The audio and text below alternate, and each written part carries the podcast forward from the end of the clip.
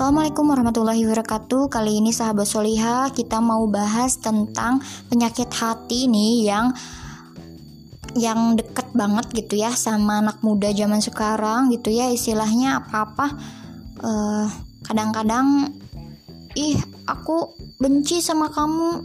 Eh benci deh. Ih nggak suka deh. Nah ini nih itu salah satu penyakit hati. Hati-hati nih hati-hati. Nah terus gimana dong gitu ya kan susah itu tuh dia udah nyakitin kita nah ini aku mau sampaikan dulu berdasarkan Hamzah Yusuf bahwa penyakit hati lainnya yaitu kebencian ini benci ini istilahnya salah satu penyakit hati yang um, yang bisa membuat kita ini semakin terprosok pada penyakit hati lainnya.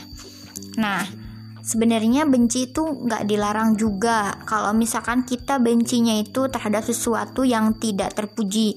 Misalkan benci kecurangan benci kejahatan benci pembunuhan benci maksiat dan lain sebagainya macamnya ya. Nah kemudian uh, gampang banget katanya obatnya. Obatnya tuh kita harus mendoakan sesuatu atau orang yang dibenci jika kita benci ke orang ya. Karena sekarang uh, identiknya tuh kita benci seseorang karena dia udah nyakitin kita gitu kan. Ih ya wajar aja lah kita benci. Dia kan udah nyakitin aku apalagi nih yang anak muda sekarang yang istilahnya kita punya gebetan. Gebetan kita malah gak jadi sama kita malah nyakitin kita. Ya meskipun emang nggak ada niat nyakitin mungkin. Tapi itu bikin hati kita sakit gitulah. Nah kita jadi benci dan gak suka sama tuh orang. Itu tuh justru kayak lalat aja guys. Lalat sayap yang satunya dia punya racun, tapi sayap yang satunya lagi dia punya madu. Jadi orang yang udah nyakitin kita pun udah kayak gitu, guys dia punya racun buat uh, nyakitin kita tapi dia juga punya obatnya. Nah obatnya juga ada di orang itu. Kita peroleh obat itu melalui mendoakannya. Gitu sih simpelnya.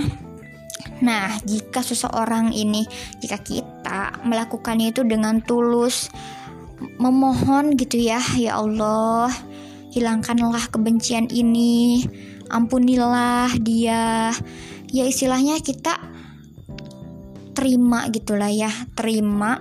Bukan kita pasrah ataupun bukan kita uh, tidak mau ya biarin lah gitu ya. Biarin aja karena meskipun gak dari dia cobaan dan ujian itu tuh bakal datang ke kita. Meskipun gak dari orang itu gitu sih intinya. Jadi ya udahlah ya sekarang mah kalau yang teman-teman punya rasa benci sama seseorang ataupun rasa nggak suka nih, ya aku sebel aja gitu lihat dia misalkan.